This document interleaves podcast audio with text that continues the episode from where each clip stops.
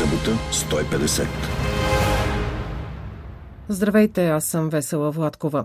В днешния епизод на подкаста за външна политика Събота 150 ви предлагаме разговор с бившия заместник генерален секретар на НАТО Хайнрих Браус след две ключови събития от тази седмица – обявеното анексиране на украински територии от Русия и заявката на Украина да бъде приета в НАТО.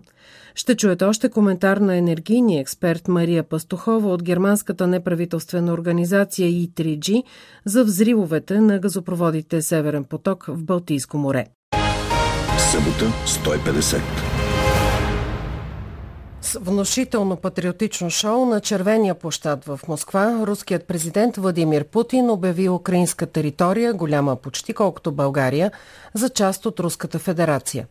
След насрочването на псевдореферендумите в Украина, западните съюзници реагираха на Путиновите амбиции само на думи. А горчивата истина е, че нямат друг полезен ход – и ако помпозният концерт в Москва беше очаквано събитие, отговорът от Киев изненада. Президентът Володимир Зеленски обяви, че Украина подава молба за членство в НАТО, при това по ускорена процедура.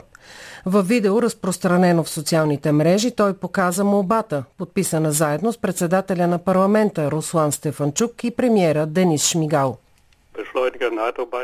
Ускорено приемане в НАТО може да означава много неща. Не е ясно дали Алиансът ще се съгласи да обсъжда членството на Украина. Така че в момента не виждам пряко следствие за хода на бойните действия. Коментира в интервю за събота 150 генерал-лейтенант Хайнрих Браус, до 2018 година заместник генерален секретар на НАТО по отбранителната политика и планирането. Процесът по приемането на една държава в НАТО е дълъг. Има критерии за членство. И един такъв политически критерий е Алиансът да не бъде въвлечен във военен конфликт. Украина не изпълнява това условие, а то е ключово за Бог. Дори само обсъждането на възможността Украина да влезе в НАТО би било прекалено голям политически жест към Путин. Не съм сигурен, че съюзниците искат това. Не съм сигурен, че Путин ще реагира на заявката на Зеленски с военна сила. По-скоро ще използва за пропагандна цел и ще обясни на руснаците, че ето, Украина все пак винаги е искала да се присъедини към НАТО и НАТО все пак се приближава до нашите граници. Молбата на Украина за ускорено приемане в НАТО последва цяла кавалкада от решения на Кремъл, частична мобилизация, псевдореферендуми в окупираните територии и последвалото анексиране. Защо Путин така се разбърза, господин Браус? Путин се опитва да печели време. Украинската армия нанесе на руските сили тежък удар край Харков и в обозримо бъдеще няма да са в състояние да отговорят. Още повече, че руската армия изпитва трудности и в югозападна Украина, в района на Херсон. Толкова големи трудности, че се наложи Путин да забрани на командващите тамошните сили да напуснат региона. На мобилизираните също им трябва време за обучение, преди да бъдат хвърлени в боя. С анексирането на четирите украински области, Путин, освен че печели време, се опитва да размени ролите в конфликта. От агресор да се превърне в защитник на своя територия. Затова чухме предупреждение, че ако Украина и колективният Запад, както се изразява Путин, нападнат новата руска територия, Москва ще отговори с всички средства, с които разполага. Нещо, което Западът разбира като ядрена заплаха. Казвате, Путин печели време, вероятно за да нанесе нов военен удар – Съобщава се за струпване на руски сили край Ростов и Белгород, край границата с Украина. Кога и къде очаквате Русия да удари? Есен е и в Украина скоро започва калният сезон, ако ми позволите така да се изразя. Ние, германците, добре знаем колко голям проблем е това. В тази кауза седна Вермахтът. Никакво придвижване на военни сили извън асфалтираните пътища не е възможно. Затова предполагам, че руснаците са концентрирали плановете си върху пролета, а до тогава Путин иска така да подсили армията, че да може отново да нападне. Друга възможност, макар да не разполагам с конкретни данни, е отварянето на нов фронт на север от Харков в посока Суми – това би разкъсало украинските сили, които са разположени предимно на изток. Не изключвам и опит за разширяване на войната с въздушни удари по цели на цялата територия на Украина. От Москва се чуват заплахи за нанасене на ядрен удар. Реална ли е според вас тази заплаха или е само сплашване? Бих направил разграничаването, че заплахите са реални, но целта им е сплашване. Прави впечатление, че освен Медведев, бившият президент и сега заместник председател на съвета за сигурност, никой друг не жонглира с ядрената заплаха. Нито външният министр Лавров, нито заместникът му Рябков, нито дори самият Путин. Ние в Европа и американците разбираме добре формулировката за използването на всички налични оръжия при нападение срещу територията на Русия. Очевидно става дума и за ядърни оръжия.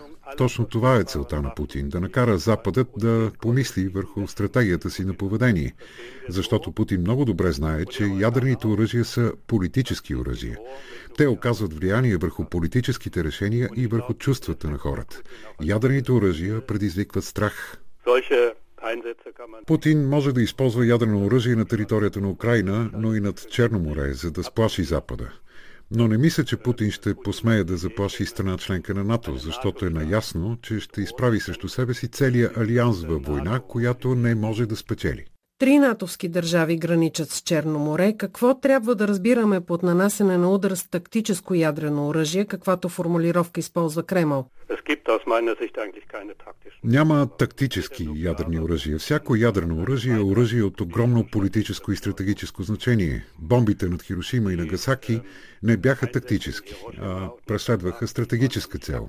И я постигнах – капитулацията на Япония.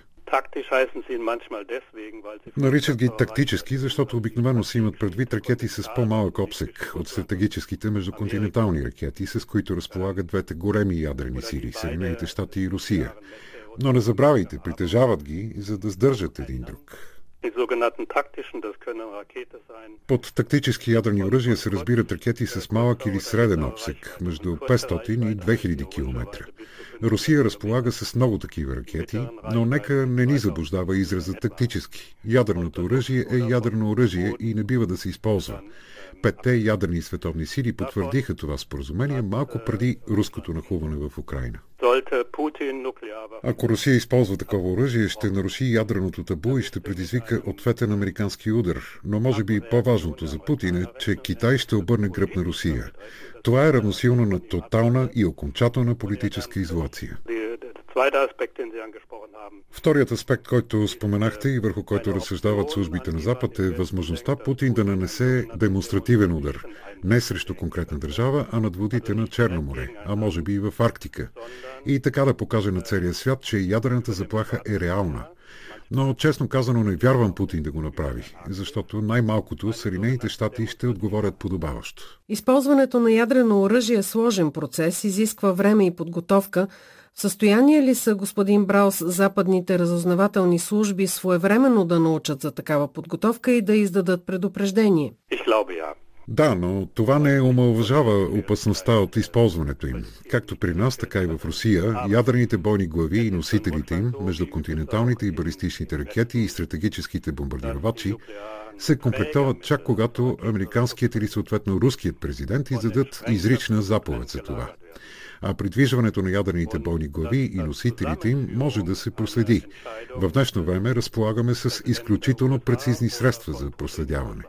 Така че Западът веднага ще разбере, ако има някакво движение.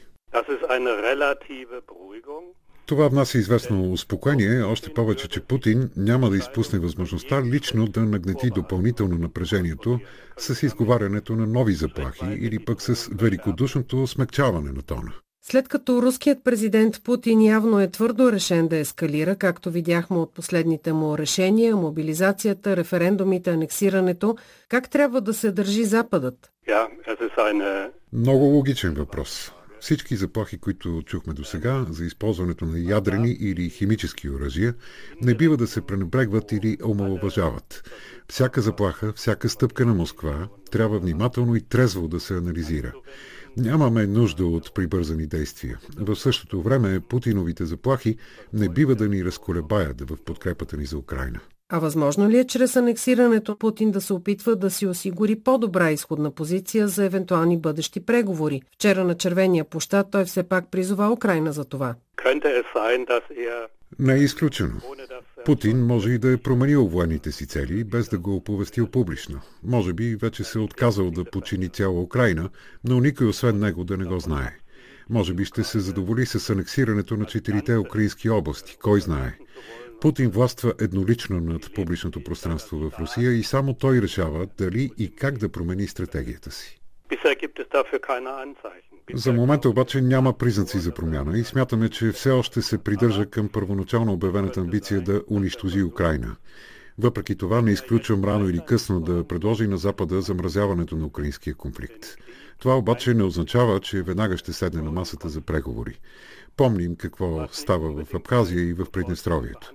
Няма да се очудя, ако и този път Путин заложи на изтощението на Запада. Не на последно място заради сериозните економически последици от войната за нашите економики.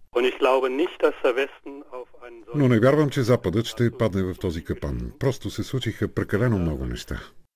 Коментира за събота 150 заместник генералният секретар на НАТО до 2018 година Хайнрих Браус. Събота 150. Едва ли някой се съмнява във връзката между войната в Украина и саботажа срещу газопроводите Северен поток. Англосаксонците или руските славяни са виновни за експлозиите, които превърнаха тръбите в ненужно желязо на дъното на Балтийско море. Според руския президент Путин англосаксонците, според англосаксонците Кремъл – в официален доклад на Швеция и Дания, в чието териториални води станаха взривовете, четирите теча са предизвикани от подводни експлозии с мощност стотици килограми тротилов еквивалент. Европейският съюз и НАТО, но и Русия разглеждат пробивите на двата газопровода Северен поток като саботаж – НАТО ще отговори решително на преднамерени атаки срещу критична инфраструктура на страните членки, заяви генералният секретар Йен Столтенберг. Русия пък поиска заседание на съвета за сигурност, тъй като Кремъл заподозря Съединените щати. Взривовете приличали на терористичен акт и то на държавно ниво. Вашингтон отговори, че тези твърдения на Москва са абсурдни. Кой стои зад саботажа е рано да се каже, смята Мария Пастухова, експерт по енергийна дипломация в Берлинската неправителствена организация И3G. Но е съгласна с германския финансов министр Кристиан Линднер, че взривовете маркираха края на двата газопровода. Äh, Не мисля, че по Северен поток някога отново ще потече руски газ. Най-малкото, защото са нанесени щети по всички четири тръби. Чисто технически е много трудно тръбите да бъдат възстановени. Освен това, инвеститорите не проявяват никакъв интерес да влагат средства във възстановяването им, защото нямат сигурността, че ще се появи отново търсене и тази преносна мрежа ще им донесе приходи. Изобщо не е ясно дали тези тръбопроводи някога отново ще бъдат използвани. През последните месеци Русия напълно се дискредитира като надежден газов доставчик. Пък и никой вече не може да гарантира, че тръбите няма отново да бъдат саботирани. Какво означава краят на Северен поток за снабдяването с газ за Европа? Всъщност става дума само за по-старата тръба Северен поток 1. Вторият газопровод така и не беше въведен в експлоатация.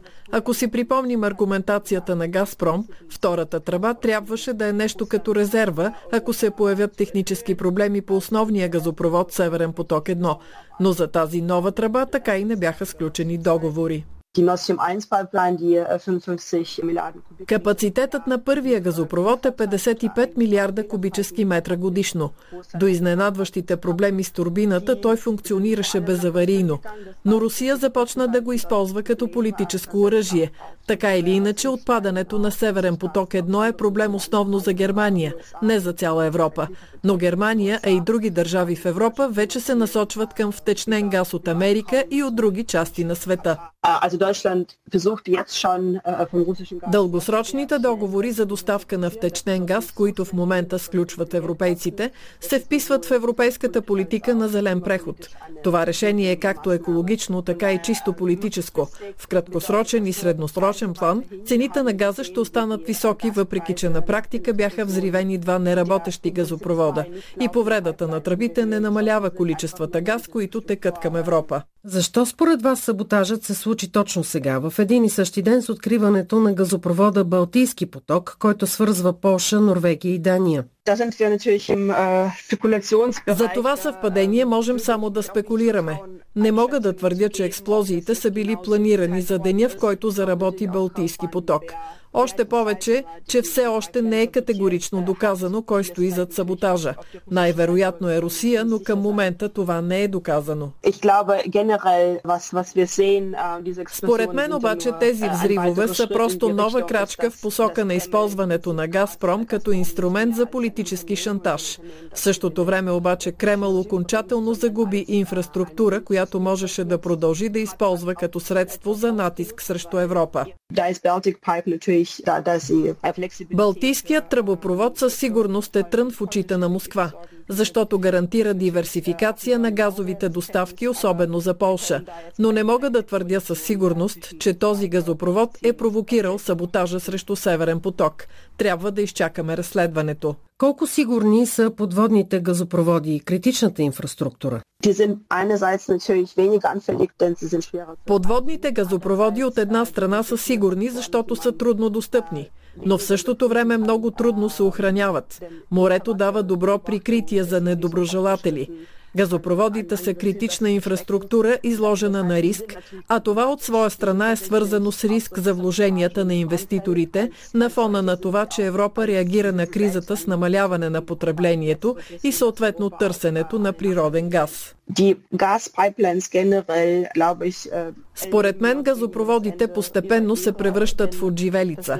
Изграждането им е свързано с огромни средства. Това са гигантски инфраструктурни проекти, които отнемат години, докато бъдат построени и заработят. Разрушените сега тръбопроводи Северен поток струваха общо около 17 милиарда евро. След тези експлозии очаквам големи проекти, като например този за изграждането на офшорен газопровод между Нигерия и Марокко, който трябва да прекоси няколко държавни граници, да бъдат сериозно обмислени. Не бих се изненадала, ако Китай размисли за газопровода силата на Сибир, по който трябва да потече газът, който Русия спря по тръбите към Германия. А за България е важно да помисли върху бъдещето на турски поток, особено след притеснителните сигнали за отнетия лиценз на компанията оператор. Казва енергийният експерт Мария Пастухова. Знаете, властите в Нидерландия отнеха лиценза на оператора на Турски поток, дъщерна фирма на Газпром, заради санкциите срещу Русия. През тази тръба се транспортира руски газ по дъното на Черно море към Турция и някои европейски държави. Събота 150.